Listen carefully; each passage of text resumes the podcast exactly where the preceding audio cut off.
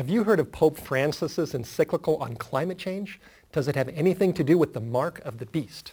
That's our topic on this edition of His Voice Today.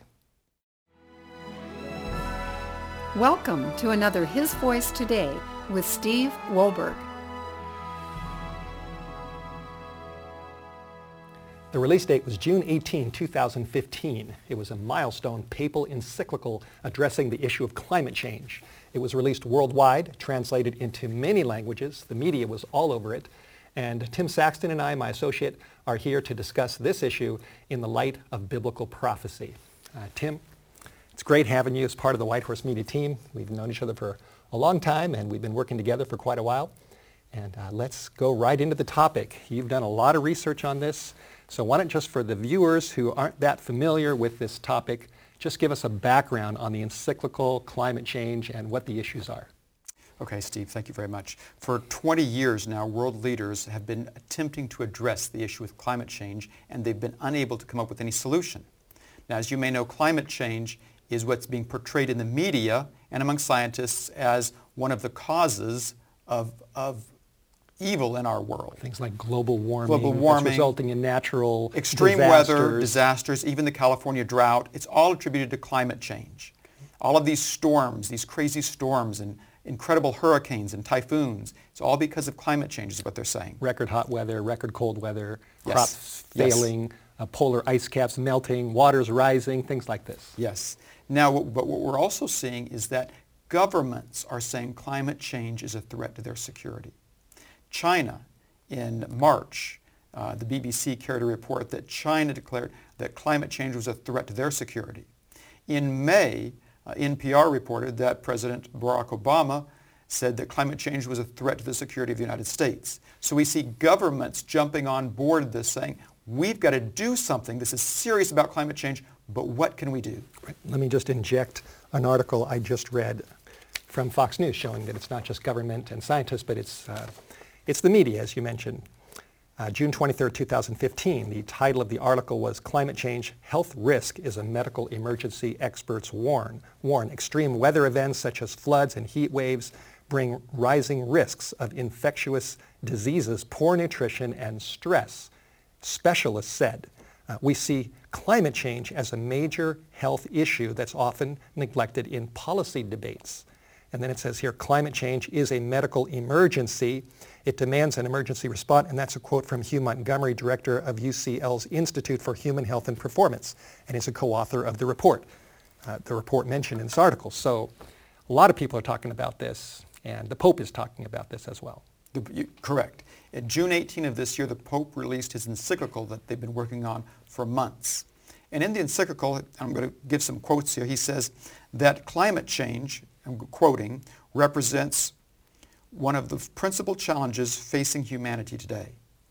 And again, in his document, he says he seeks to, quote, bring the whole human family together to address it.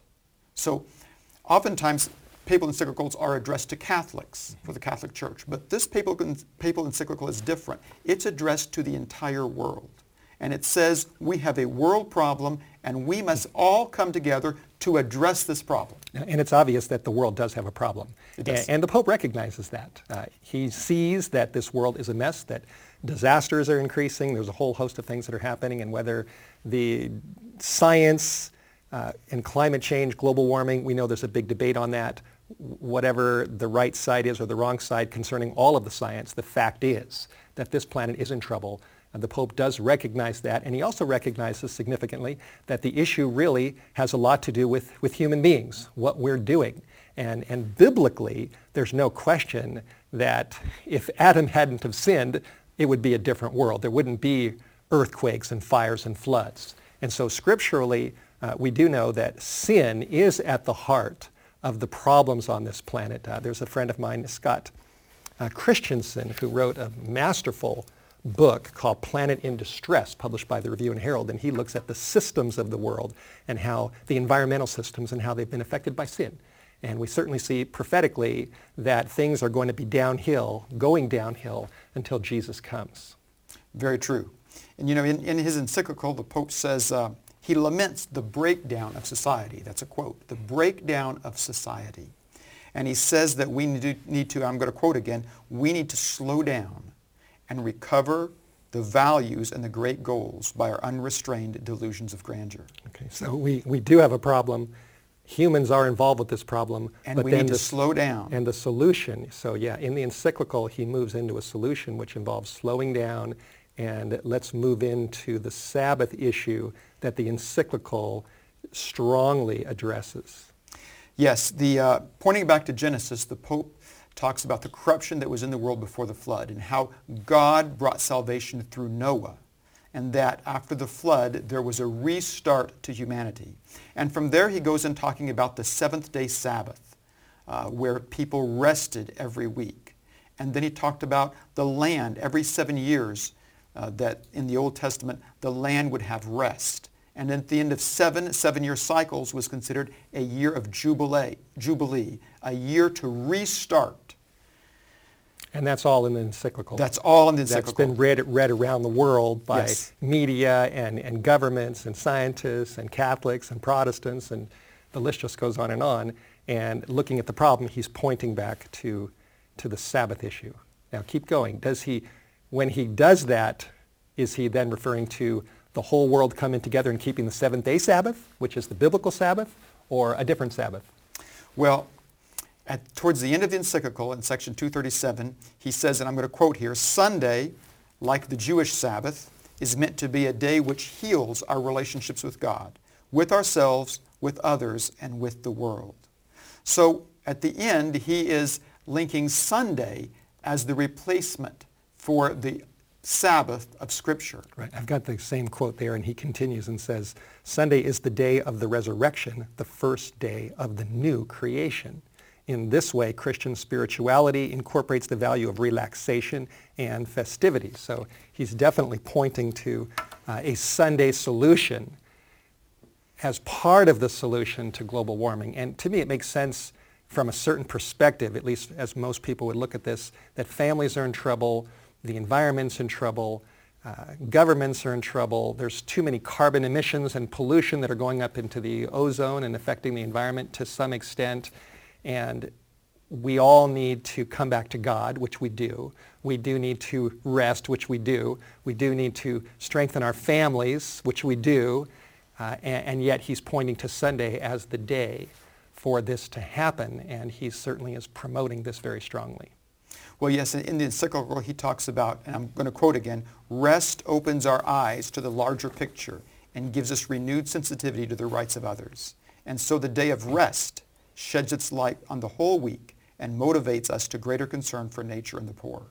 So you can see there he's taking the day of rest and saying if we have rest, it's going to invigorate all of us to be more concerned about those about us. And he sees Sunday as that day. Sunday as not, the day Not of as he sees it, the ancient Jewish Sabbath, but now it's really Sunday, the day of the resurrection. That's the day that would help humanity come to a, a new start to help solve the problems of global warming. Now, t- uh, Tim, this to me was extremely significant. The same day that the Pope's encyclical came out, June 18, 2015, here is a press release from the Office of the Secretary, Office of the Press Secretary at the White House for immediate release. Title, Statement by the Pope, by the President on Pope Francis's encyclical. And this is what President Obama said the same day. I welcome His Holiness Pope Francis's encyclical and deeply admired the Pope's decision to make the case, clearly, powerfully, and with the full moral authority of his position for action on climate, on global climate change. And then he said, quote, I believe the United States must be a leader in this effort, which, uh, which is why I am committed to taking bold actions at home and abroad to cut carbon pollution. I look forward to discussing these issues with Pope Francis when he visits the White House in September. To me, this is very significant, and, and I think we just need to spend a, spend a little bit of time talking about Bible prophecy. Uh, Seventh-day Adventists have a definite understanding of the book of Revelation chapter 13, which in many ways does, does uh, agree with Protestants for a long time concerning the identity of the first beast of Revelation 13. In Revelation 13, there are two beasts. The first one is called the beast from the sea in verses 1 to 10. And then in verse 11, there's a second beast that comes out of the earth. So you've got the sea beast and the earth beast. And then as you move down toward the final closing moments of time, both beasts are cooperating together and they are working together to enforce the mark of the beast. Now, in harmony with uh, Protestants like Baptists, Methodists, Presbyterians, Lutherans, Mennonites, uh, the list goes on and on, at least about 100 years ago, Seventh-day Adventists believe that the first beast of Revelation 13 is a symbol of the Roman Catholic Church. That does not mean that Catholics are bad, but the system of Catholicism is pointed out right there in the Bible. Uh, Matthew Henry is the most famous commentary in, in Christian history. He interprets it exactly that same way. And then the second beast we understand to be the United States of America. From a lot of Bible study, I have a little book on this, a little pocket book that White Horse Media uh, has available called The United States in Bible Prophecy. And anyway, when you look at the prophecy, it's clear in Revelation 13, verse 11 and 12, that the second beast representing America is going to be cooperating with the first beast representing the Roman Catholic Church, and they will be working together at the end of time, and especially the second beast will promote the first beast and eventually enforce the mark of the first beast. That's what prophecy says. So when I read President, here we've got an encyclical where the Pope is promoting sun, a Sunday solution to a global crisis.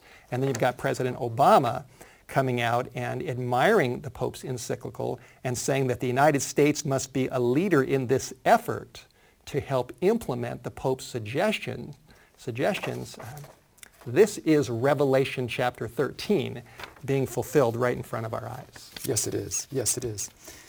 You know, the, um, the Pope is certainly going to be pushing his agenda. In fact, uh, I've got a quote from a New York Times article, June 13 of this year, in which Michael Czerny, a Jesuit priest who is involved in helping the Pope draft his encyclical, said that regarding the encyclical, this is certainly an agenda-setting document.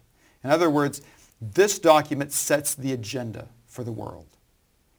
And that's where Pope Francis is going with this. Pope Francis is com- coming to the United States to meet with the President in September 23, the United Nations, I'm sorry, the joint session of Congress on September 24, and the United Nations on September 25. And he's going to be talking about climate change and what the world needs to be doing. And surely he'll be addressing and promoting his encyclical. Yes, yes, he will be. In fact, um, I remind of a quote from Helen Clark, administrator of the United Nations Development Program, who said that Francis has a, quote, emerging agenda on social issues. And she adds, he is a man in a hurry. In other words, he's not just addressing climate change, Steve. He is in a hurry to address it. He, like he's, he's got a deadline. Right. He senses something big is about to happen. And, and he, he's right. He's right that the planet is in trouble. He's right that human sin is a contributing factor to this. He's wrong on looking at the signs of the world and concluding that he can bring the world together to help make things better uh, on, on, a long-term basis when Scripture says that these are signs of the second coming of Christ and that God's plan is not to put a band-aid on a, on a global problem, but to get rid of sin when Jesus Christ returns. And that is not a message that the Pope is preaching. Now, back to the Sabbath issue. Uh, I have a quote here from a Catholic catechism, the Convert's Catechism of Catholic Doctrine, written by Peter Geiermann. I, think, I believe it was published in uh, 1946. And on page 50, it says here, question, what day is the Sabbath day? Answer, Saturday is the Sabbath day. Question, why do we observe Sunday instead of Saturday? Answer, we observe Sunday instead of Saturday because the Catholic Church transferred the solemnity from Saturday to Sunday. Now there's a lot of history behind this we don't have time to get into. Other White Horse Media books uh, go into this history, but the Roman Catholic Church claims that they changed the Bible Sabbath, and here I've got the Ten Commandments, the big tables of stone. And the fourth commandment says, remember the Sabbath day to keep it holy. And it, and it says clearly that the seventh day is the Sabbath of the Lord. That was written with the finger of God. And the Roman Catholic Church came along historically and said that we should change that to Sunday, which they did. That's the reason why the majority of Christians today keep Sunday. And they also claim that it is a sign or a mark of their authority. Right. And Revelation 13 tells us that in the closing moments of time, the lamb-like beast representing America will cooperate with the first beast representing the Roman Church and will lead out in the efforts to enforce the mark of the first beast, which is Sunday. Sunday is purely a tradition of men. It's not in the New Testament as a holy day. It does not replace the seventh-day Sabbath. There's no question about it. And as we look at these events around us, uh, we can see prophecy being fulfilled right in front of our eyes. We're not fully there yet, but the stage is, is being set rapidly for a Sunday solution in the midst of an escalating global crisis to try to come back to God, come back to family, come back to rest, uh, help our bodies, help the environment, cut down carbon emissions. The, the reasoning, uh, it makes sense from one perspective, but if we really look at our Bibles, it will become ultimately the enforcement of the mark of the beast. And just to mention something else that to me is significant, uh, what we're saying right now is not an aberrant Seventh-day Adventist view. I mentioned Scott Christensen, who wrote the book Planet in Distress uh, on June 26. The Review and Herald published his article online. The article is entitled The Pope's Encyclical An Adventist Perspective. And he says right in his article that uh, the Pope's document is amazing in its hints at the near fulfillment of prophecy. And he goes right down showing how this ties in with the, bar- with the mark of the beast. Uh, he says the massive global media response to the encyclical is proof that the world is wondering after the Pope. And that's a reference to Revelation 13, verse 3, that says that all the world will marvel and follow the beast. And I, just one more quick, quick comment. President Obama referred to the Pope as His Holiness. John Boehner, when he fir- the Speaker of the House, when he first announced that the Pope would be coming to America, that they were extending an invitation to him, referred to the Pope as the Holy Father. And as I just look at those statements, I think to myself, that is just not true. As nice of a man as he, as he may be, uh, you look at his pictures and he's just so friendly looking, you just want to hug him. But scripturally, that man is not God's holiness, and he is not the Holy Father. Jesus prayed in John 17, verse 11. He prayed to the Holy Father in heaven, and no man deserves that title. Uh, and scripturally, the system that he represents that goes away from the Bible and brings a whole mass of traditions into Christianity is the beast of Bible prophecy. And people need to understand this, and it's time for us to talk about it because time's running out. True, Steve. It really is. And, you know, it, it's, um, when the Bible says the whole world will wonder after the beast, it reminds me of an article that I read recently talking about the Pope's upcoming visit to the United Nations. Mm-hmm. And the article said this coming United Nations meeting in September isn't just any United Nations meeting, it's the 70th anniversary and it may be the largest gathering of world leaders in history. So when the Pope comes here to address the United Nations, it's not just any meeting. He may be addressing the largest number of world leaders ever assembled together in one place in history. Wow. So when the Bible says, and all the world wondered after the beast, you can see the literalness of the fulfillment coming up before us. And something else is that the fact is that President Obama cannot gather as big a crowd as the Pope. Neither can uh, Mick Jagger nor Oprah Winfrey.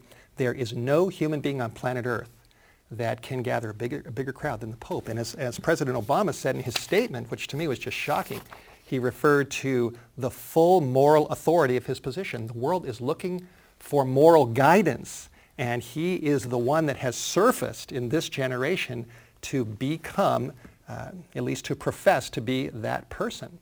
And Scripture is being fulfilled. Uh, we have a book that you're familiar with, many of our viewers are familiar with it, called The Great Controversy, written by a little lady named Ellen G. White in the 1800s.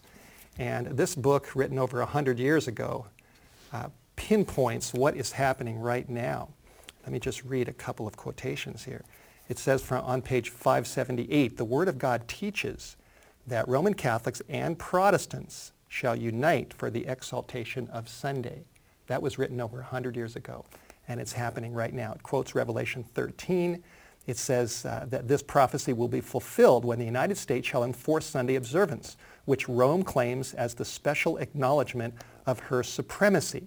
Since the middle of the 19th century, students of prophecy in the United States have presented this testimony to the world. In the events now taking place is seen a rapid advance toward the fulfillment of this prediction. So what was written over 100 years ago by this lady that many don't like, it's just spot on. She is pointing to the Bible, telling us what prophecy says, and it's happening right now. Now, not only that, here's another quote here. And Steve, might I say that? Sure. When you say that people don't like it, people don't like it because she tells the truth. That's right. They don't like her because she tells the truth. And people, many people love Jesus, but others hated him because he told the truth. Right. Uh, he was crucified at the instigation of religious leaders who didn't want the truth. And, but yet Jesus loved, loves, he loved them, he loves us all.